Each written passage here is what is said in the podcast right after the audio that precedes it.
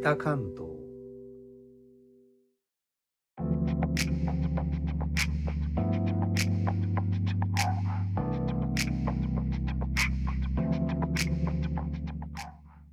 インドネシアから帰ってきた高野です。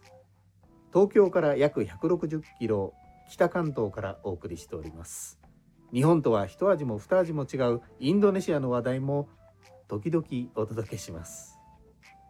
昨日はこのスタイフ音声配信プラットフォームスタンド FM で配信をされている方と実際にお会いする機会を得まして浜通りいわきの田舎の方に行ってきました。その様子の配信は概要欄のリンクからお楽しみください。高校卒業までいました街並みは東日本の震災を経てまた一段と変わっておりましたが最近同じスタイフの配信者のトロイ・メライさんが浜通りいわきの灯台も舞台にした映画の主題歌を歌ってさらに山田耕作の曲も披露してくださっていました。そういえば私の母校の校歌も山田耕作の作曲ではなかったかな？と思い出して YouTube を見ておりましたらありました。校歌の演奏が。こちらも合わせて概要欄のリンクからお楽しみください。ちょうど卒業のシーズンですしね。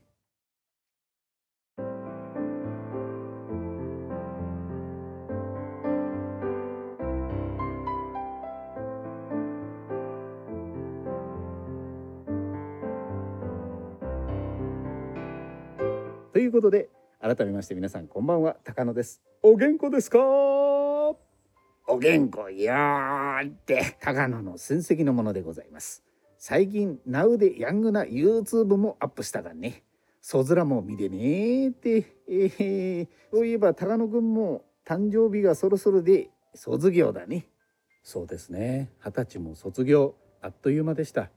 例年誕生日の前日がひな祭りなので子供の頃はひな祭りのお祝いと一緒にしてもらっていて、えー、複雑な心境でした。当日はパーッとお祝いだねいやいやいや。梅のシーズンですから梅干しのお茶漬けでもサラサラっと食べて終わりですよ。インドネシアでは感染症下で流通も混乱して梅干しを切らしてしまっていましたからね。そうだねじゃあ和田すはシャゲ。シャゲのお茶漬けにすっかな。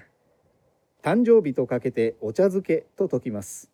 その心はどちらも避けて通れません他の配信者の方の放送も続々とアップされているようです。お後がよろしいようで。最後までお聞きいただき、レター、コメントもいつもありがとうございます。インドネシアから帰ってきた高野でした。それではインドネシア語でのご挨拶、またお会いしましょう。参拝、ジュンパラギ。